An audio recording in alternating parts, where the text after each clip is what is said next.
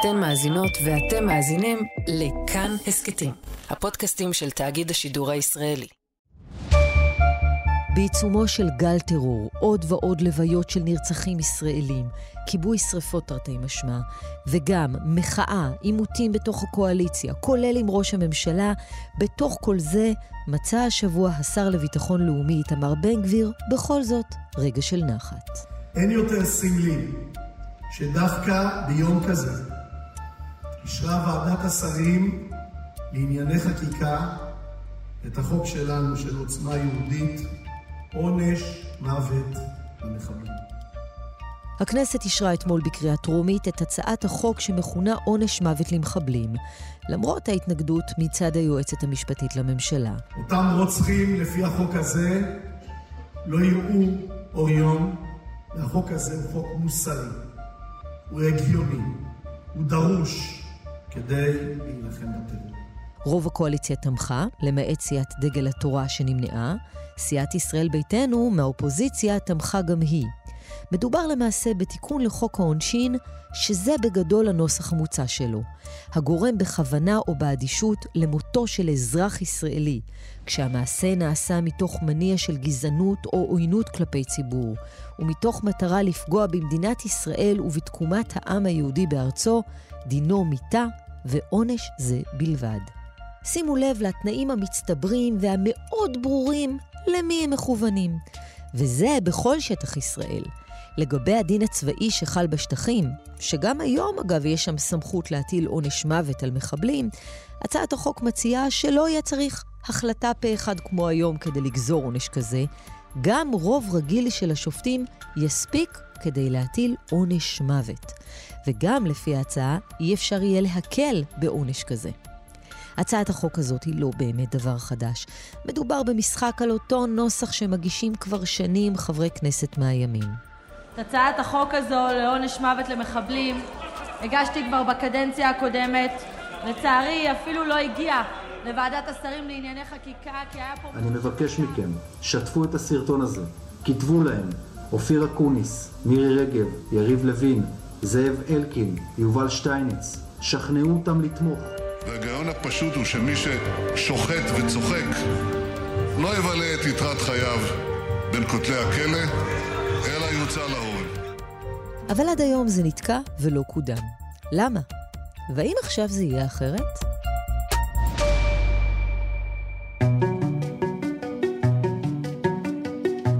כאן תמר אלמוג ואתן מאזינות ומאזינים לאודיו, מסכת האקטואליה של כאן. היום נשאל למה אין בישראל עונש מוות למחבלים, והאם משהו מאוד בסיסי כאן עומד להשתנות. נדבר עם הדוקטור טל מימרן, מומחה למשפט בינלאומי מהאוניברסיטה העברית וראש תוכנית במכון תכלית למדיניות ישראלית. ננסה להבין איתו מה הקשיים המשפטיים ומה המשמעות של חקיקת חוק כזה בזירה הבינלאומית. ופרשננו לענייני צבא וביטחון, רועי שרון, יספר לנו למה מערכת הביטחון על כל זרועותיה מתנגדת להצעה הזאת. דוקטור טל מימרן, שלום. שלום רב. למעשה בישראל יש עונש מוות, אבל במקרים מאוד ספציפיים ולא מיושם. נכון מאוד, אז יש עונש מוות דה יורה בספר החוקים שלנו אה, עבור בגידה, אבל עונש המוות מעולם לא היה לא נפוץ ולא פופולרי ולא באמת נלקח בחשבון במחוזותינו מכל מיני סיבות. יש כאלה שמצדיקים זאת מסיבות מוסריות, יש כאלה שמצדיקים זאת מסיבות של אה, תדמית בינלאומית, אה, ואפשר גם למצוא הצדקה להירתעות שלנו מעונש מוות בהיסטוריה שלנו, למשל בפרשת טוביאנסקי. כלומר, אתה אומר, חוששים ממצב שבו אדם מוצא להורג על אף שהוא חף מפשע. נכון מאוד. בעצם אה, פרשת טוביאנסקי, לשם ההמחשה, באמת עסקה במקרה של אה, קצין בצה"ל, שבמהלך מלחמת העצמאות הוצא להורג, הוא הואשם על לא עוול בכפו על בגידה. המשפט שלו היה משפט שדה, אה, ורק לאחר מעשה גילינו זאת. המשמעות וההשלכה של הוצאה להורג היא ברורה לנו. וכעם, אני חושב שמעולם לא היו כאלה שרצו לקדם עונש מוות בתוך ישראל. לא הייתה תנועה כזאת שהאמינה שמה שחסר במשפט הפלילי שלנו זה עונש מוות. ובדרך כלל קריאות לעונש מוות מגיעות בהקשר של טרור. האחר. מחבלים לא משחררים. מחבלים מחסלים. ואני חושב שזה נובע גם מסיבות מוסריות, אבל גם מסיבות היסטוריות. צריך לומר שהיה המקרה היחיד בעצם שבמדינת ישראל אדם mm-hmm. הוצא אה, אה, להורג בענישה על ידי בית משפט, זה כמובן המקרה של אייכמן. אפילו מצאנו שהנאשם פעל מתוך ציות עיוור, כטענתו. עדיין היינו אומרים שאדם אשר השתתף בפשעים בממדים כאלה במשך שנים חייב לשאת בעונש הגדול ביותר הידוע לחוק. בית משפט זה דן את אדולף אייכמן למיתה. כמובן, כמובן, אבל פה אנחנו מדברים על אירוע אחר לגמרי. פה אנחנו מדברים בעצם על closure היסטורי, אנחנו מדברים על יצירת תקדים חשוב במשפט הבינלאומי למשפט על פי סמכות אוניברסלית. אה, משפט אייכמן היה חשוב כחלק מהתקומה של מדינת ישראל, הוא היה חלק מהעיצוב של הזהות והתרבות המתחדשת שלנו, אבל יש סיבה שהוא היה היחיד שנתבקשה הוצאתו להורג לעומת אחרים שהועמדו לדין על פי אותו דבר, דבר חקיקה. שזה החוק שמאפשר אה, להוציא להורג, לפי החוק. עשיית צדק בנאצים ועוזריהם, בדיוק. כן, זה החוק שבעצם חל בכל ישראל, אבל ספציפית mm-hmm. ביהודה ושומרון, יש כאמור אפשרות לגזור עונש מוות במקרים ספציפיים מתוקף המשפט הצבאי. כן, ופה חשוב לומר, המשפט הבינלאומי, ובפרט דיני הכיבוש, שמסדירים את הפעולות אה, של מדינת ישראל ביהודה ושומרון, לא אוסרים על אה, עונש מוות. הם פשוט אוסרים על עונש מוות שאין אפשרות לערער עליו. והם אוסרים על עונש מוות שההוצאה להורג מתבצעת מיד לאחר המשפט. כלומר, יש תקופת זמן של כמה חודשים שמבקשים לאפשר לאדם להראות שיש נסיבות שלא הובאו בחשבון וכן הלאה.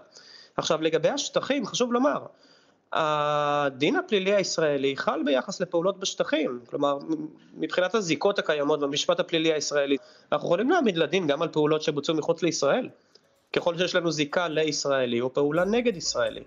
אז, מבחינה חקיקתית, לכאורה יש לי גם דין ישראלי וגם יש לי את המשפט הצבאי, אבל אין לנו רצון להוציא להורג, ואני חושב שזה עניין של מדיניות ועניין של אסטרטגיה, וזה, וזה, ואני חושב שזאת החלטה חכמה.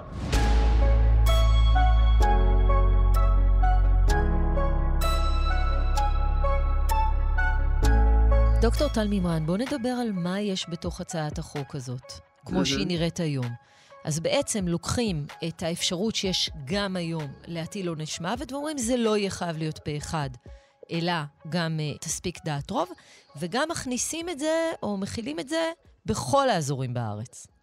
נכון, ויש פה עוד היבט מאוד מאוד uh, מפתיע בעיניי, והוא שבעצם העונש מוות הוא העונש היחידי. כלומר, במקרים שנופלים תחת הסעיף המבוק... המבוקש, העונש הוא עונש מוות, ועונש זה בלבד. כלומר, אין שיקול דעת לשופט. וזה מייצר בעיה. התוכן של ההצעה מרגיש כאילו הוא מדבר מהלב ולא מהראש. הטרוריסטים מרימים את ראשם בגאון, מחייכים למצלמות בחיוך חצוף וצבוע מיד אחרי שהם ביצעו פיגוע רצחני, ואת החיוך הזה אנחנו חייבים, אבל חייבים למחוק. מחבל חייב לדעת שהוא בן מוות והוא לא חוזר חי מזירת פיגוע או מבית המשפט אחרי שהוא ניסה לרצוח יהודים בדם קר. הקריטריונים הם בעצם אדם שפעל נגד תקומת העם היהודי בארצו, למשל. יש פעילי טרור שפשוט שונאים אותנו. אין להם מושג מהי תקומה, אין להם מושג מהי ארצנו, הם פשוט לא אוהבים אותנו, ובגלל זה הם קמו בבוקר ופגעו בנו. האם זה נופל תחת הסעיף? האם זה לא נופל תחת הסעיף? האם זה סעיף משפטי, אובייקטיבי? או האם זו משאלת לב סובייקטיבית של מה אני רואה בתור החזון שלי במדינה? ולמעשה ישראל כבר זוכה להמלצות מגופי זכויות אדם בינלאומיים לבטל את עונש המוות הקיים. למה ללכת רחוק יותר אם כבר המצב הקיים בפני עצמו מייצר בעיות עבורנו מול גופי זכויות אדם בינלאומיים. כי הרבה מארגוני זכויות האדם הבינלאומיים שוכחים לפרקים שמדובר כאן במדינה שמתמודדת עם טרור יותר mm-hmm. מרוב הדמוקרטיות. למרבה הצער, אה, בתור מי שעבד במשרד המשפטים וייצג את מדינת ישראל בפני ועדות זכויות אדם, אני מודה בכך שברוב המקרים זכ... אה, הרגשתי שאני זוכה לשיפוט שהוא לא הוגן ולא אובייקטיבי. ועדיין, הכוח השכנועי שלי נובע מהצדקה, ולא מהאופן שבו מקבלים אותה. ואם אני יכול להציג הצדקה שמבוססת על הדין, ופועלת בהתאם לרציונל של הדין, היא תמיד תהיה טובה יותר מהצדקה שהולכת נגדו. עכשיו, במשפט הבינלאומי מותר להוציא להורג רק בהליך חוקי ורק אם יש רשות ערעור וכן הלאה. אבל המגמה, ברור שהיא מגמה שמנסה לצמצם את ההוצאה להורג ואפילו לבטל אותה. אז באיחוד האירופי, שזו שיטה אזורית, הצליחו לבטל את עונש המוות. ב-1983 ניסחו אמנה, פרוטוקול לאמנת זכויות אדם האירופית, שבעצם אוסר על עונש מוות, ו-46 מדינות הצטרפו אליו. אז זה יכול לקרות כרגע רק ברמה האזורית, אבל עדיין זו השאיפה, לשם רוצים להגיע. ולא ברור למה בעצם ישראל מוכנה להיתפס בתור מדינה שהולכת אחורה. שזה החשש הכי גדול בנושא של זכויות אדם, בעצם שאתה עושה התקדמות בתחום מסוים, ולאחר מכן יש לך backsliding, אתה נופל אחורה. אבל אומרים, מי שמעלים את הצעת החוק, אומרים, ניסינו mm-hmm. דברים אחרים, ניסינו דרכים אחרות, mm-hmm. אולי זה מה שיעבוד. אני חושב שהמילה המשמעותית ביותר כאן היא אולי. כלומר, אנחנו לא יכולים לדעת שהאמצעי הזה ישיג את המטרה שמבקשים לקדם, שזו הרתעה, ומה שאנחנו כן יודעים, שאמצעים אחרים שמבקשים לקדם הרתעה, למשל הריסת בתים, דווקא הוכחו כלא יעילים. לפי חוות דעת ביטחוניות, כן זה תורם להרתעה, לכן חזרו בעצם להרוס בתי מחבלים. אז אה, חוות הדעת הביטחונית אה, שמוגשת על ידי השב"כ היא לא מסמך אה, מחקרי עם מתודה ברורה, זה לקט של חקירות שב"כ, שבהן אנשים הודו שהם הורתעו ממדיניות הריסת הבתים. עכשיו, אם אני אשב בחקירת שב"כ, אני אודה בהרבה דברים שאני לא עשיתי. אני ארצה להגיע לסוף החקירה. אני לא חושב שזו, שזה הבסיס העובדתי המספק לצורך הבחינה של העניין, וצריך לזכור, יש לנו מחקרים הפוכים. אז גם אם נניח שעונש המוות יכול להרתיע, ההרתעה היא תהיה זמנית, לכל היותר. איך זה מבחינת המשפט הבינלאומי? אילו בעיות עלולות להתעורר? המשפט הבינלאומי מאפשר הוצאה להורג, גם לפי דיני המלחמה וגם לפי המשפט, דיני זכויות האדם. גם בארצות הברית, אבל... מנהיגת העולם החופשי, יש אה, עונש מוות. Accordingly, as to count one, for the first degree murder of Felicia Williams, the defendant Granville Ritchie is hereby sentenced to death. defendant shall be delivered into the custody of the Florida Department of Corrections. נכון, נכון, זה מן המפורסמות שארצות הברית, יש רק שתי מדינות בעולם שלא הצטרפו לאמנה בדבר זכויות הילד, שאלו ארצות הברית ואינדונזיה. אינדונזיה לא הצטרפה משיקולים של עבודת ילדים, וארצות הברית לא הצטרפה כי יש, כי ניתן להוציא להורג קטינים, למשל בטקסס. אנשים בגיל 17 יכולים לעמוד לדין ויכול להיגזר עליהם עונש מוות. אז ארה"ב אה, במובן הזה, השיקולים התרבותיים הפנימיים שלה מנצחים כל שיקולי תדמית חיצוניים שיש לה.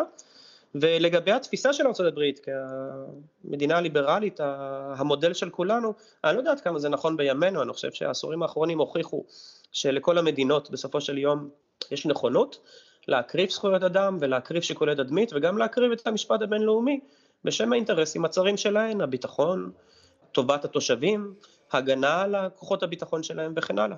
אבל אתה חושב, דוקטור טל מימרן, שלמרות הדוגמה של ארצות הברית, שישראל היא לא באותו מעמד, והכנסת עונש מוות למערכת המשפט הישראלית, עלול להקשות על ישראל עוד יותר בזירה הבינלאומית, שגם כך מלאה בלא מעט אתגרים עבורה. אנחנו לא נמצאים בסביבה סטרילית. נכון, ישראל מצד אחד עומדת תחת איומים תמידיים, אבל היא גם עומדת תחת ביקורת תמידית. על הכיבוש, על שינוי הייעוד והארגון של המינהל האזרחי וכן הלאה, למה להוסיף עוד אה, שמן למדורה? וכשאני רוצה לקדם צעד שהוא דרמטי, אני חושב שהחובה שלי כמקבל החלטות, כמחוקק, כמי שמעורב באחריות על החיים של כולנו, אני צריך לדעת להסביר את זה. אני לא בטוח שקיבלתי הסבר למה עונש מוות למחבלים ישנה את המצב מחר לעומת היום.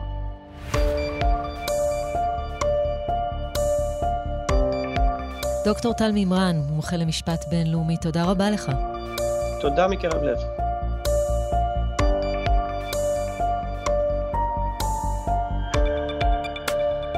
אז דיברנו על השיקולים המשפטיים והמדיניים שמנעו עד כה מישראל להפעיל את עונש המוות, גם אם הוא קיים בסייגים גדולים מאוד בספר החוקים. החשש מפני הרשעת שווא ועונש שאין ממנו דרך חזרה, פרקטיקה שנחשבת אכזרית, לא נהוגה ביותר מדי מדינות דמוקרטיות, בעצם למעט ארצות הברית, וגם הרצון להימנע מלחץ מדיני וביקורת בינלאומית, כל השיקולים האלה היו נגד חוק הזה עד כה, אבל יש עוד שיקולים פנים-ישראלים נגד עונש מוות, שמערכת הביטחון מציגה בפני מקבלי ההחלטות, ועליהם נדבר עם פרשננו לענייני צבא, רועי שרון. שלום רועי. שלום תמר.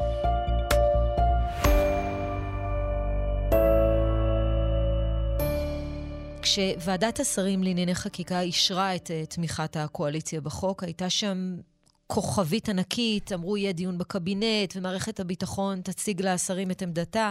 די צפוי מה תהיה העמדה, לא? הסופית. כן, לא סתם שמו את הכוכבית הזאת. נתניהו ידע במקרה הזה מה הוא עושה, הרי הוא כבר שמע את עמדת מערכת הביטחון, הוא יודע בדיוק מה יקרה בקבינט. אם בכלל יהיה קבינט כזה, הרי הוא שולט, הוא יכול, אה, הוא שולט בלו"ז של הקבינט. אז אם, ושוב אם, נתניהו, ראש הממשלה, יחליט כן לכנס ישיבת קבינט, אז הם ישמעו שם שרים שהם חדשים רובם בקבינט הזה, ועוד לא יצא להם לשמוע את העמדה המסורתית של השב"כ. שהם מתנגדים לעונש מוות למחבלים. למה הם מתנגדים? כי קודם כל מחבל שהולך לעשות אה, פיגוע ומתכנן למות, הוא רוצה להיות שהיד, אז במה אתה מאיים עליו בעונש מוות? זה התוכנית המקורית שלו. במקרה הוא נתפס והוא לא הצליח או משהו כזה, אבל הוא לוקח באפשרות סבירה אם הוא לא שואף לשם. ודבר שני, ההתנגדות שלהם זה כי זה פשוט יגרום לעוד אה, מעגל של אה, דמים ונקמות, וזה עוד לפני בכלל המחירים של הלגיטימציה בעולם לעונש מוות, וכשזה בסופו של דבר גם שרים שבחוץ אה, היו רגילים לאופוזיציה ולכל מיני אמירות פופוליסטיות, יש איזה מעבר כזה שמי שהיה בקבינט יודע לתאר אותו, אני אף פעם לא ישבתי שם, אבל uh, גם ראשי מערכת ביטחון וגם שרים שהיו בקבינט מתארים את זה, אתה יושב שם ופתאום... בא לך ראש השב"כ, בא לך ראש אמ"ן, בא לך ראש המוסד, מציג לך חומר מודיעיני, אומר לך, אוקיי, אתה מחליט בסוף, אני מבצע, אבל תדע, אם אתה מחליט ככה וככה, אלה המחירים. ואז טיפה יורד כל הגלוריה הזה של הלייקים והטראפיק שמסתובב בחוץ, וצריך לקבל את ההחלטות uh, בשיקול דעת. וכל uh, זרועות הביטחון uh, שותפות לעמדה שמתנגדת לעונש מוות למחבלים, או שיש גם קולות אחרים? גם הרב הראשי, הרב יצחק יוסף, גם הוא מתנגד לעונש מוות uh, למחבלים, ככה שמענו, אומר את זה במפורש. אבל uh, אם נחזור שנייה לקבינט, אז סביר להניח שנתניהו בכלל לא יכנס ישיבת קבינט בנושא הזה, אבל אם הוא כבר כן יכנס ישיבת קבינט, אז אחרי שהשרים ישמעו את חוות הדעת של ראשי מערכת הביטחון, אפשר לשים פה הימור בפרק הזה בפודקאסט. חוק עונש מוות למחבלים לא יקרה בסופו של דבר. אתה יודע, רועי, זה מדהים, כי אנחנו מדברים על חוק עונש מוות למחבלים, שיש היום עונש מוות, כלומר, זאת אפשרות שהיא קיימת, אבל לא משתמשים בה, ו- והסיבה שלא משתמשים בה היא בדיוק הסיבה שפירטת קודם.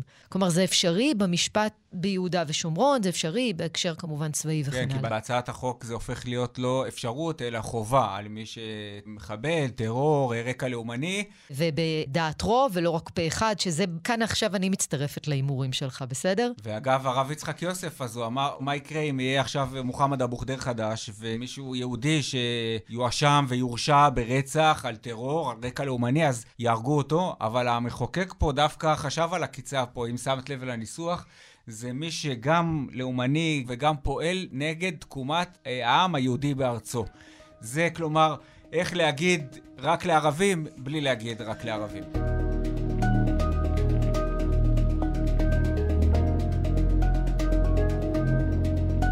אחת הטענות אבל בעד החוק הזה היא, תראו, אנחנו בגל טרור נוסף שהולך ומסלים, אין לנו בעצם, אין לנו פתרונות, אין לנו כלים. באמת אין פה פתרונות קסם. מי שלא שם לב, אז אה, טרור תמיד היה פה. אה, זה לא המצאה, ש... זה לא המצאה חדשה, לא של השנים האחרונות, זה גם לא התחיל ב-67, זה התחיל עוד לפני 48 אפילו. אה, וזהו, והטרור היה, טרור הווה וטרור יהיה, אין מה לעשות, אנחנו חיים פה במדינה מוקפת אויבים, אנחנו במזרח התיכון, אין פתרונות קסם, וכל מיני אה, אמירות אה, פופוליסטיות שאנחנו שומעים תמיד כשיש גל טרור, לא משנה מי הממשלה, מי עומד בראשה, מאיזה צד היא, תמיד אנחנו שומעים עכשיו מבצע חומת מגן 3, מבצע חומת מגן 4, האינתיפאדה השלישית, הרביעית, החמישית, נכניס טנקים, נכניס מטוסים, נכניס טיל בליסטי, בסדר, יש פתרונות. טקטיים כדי לנסות לצמצם את גובה הלהבות, כדי לסכל טרור. מי שלא שם לב, שב"כ וצה"ל עובדים מאז מבצע חומת מגן ב-2002 כל לילה כדי לסכל טרור. מאות פיגועים נמנעים בשנה, מסוכלים בשנה. מאות פלסטינים שחשודים בטרור נעצרים בשנה. מה שצריך זה פשוט לא לשפוך שמן בכל הזדמנות, ולקוות שיהיה טוב, ולתת למערכת הביטחון ולדרג המדיני לעשות את העבודה בצורה השקולה כדי לנסות לצמצם כמה שיותר את הטרור. אפס טרור לא יהיה פה. ובנימה הזאת, מאוד אופטימית. רועי שרון, תודה רבה לך. תודה רבה.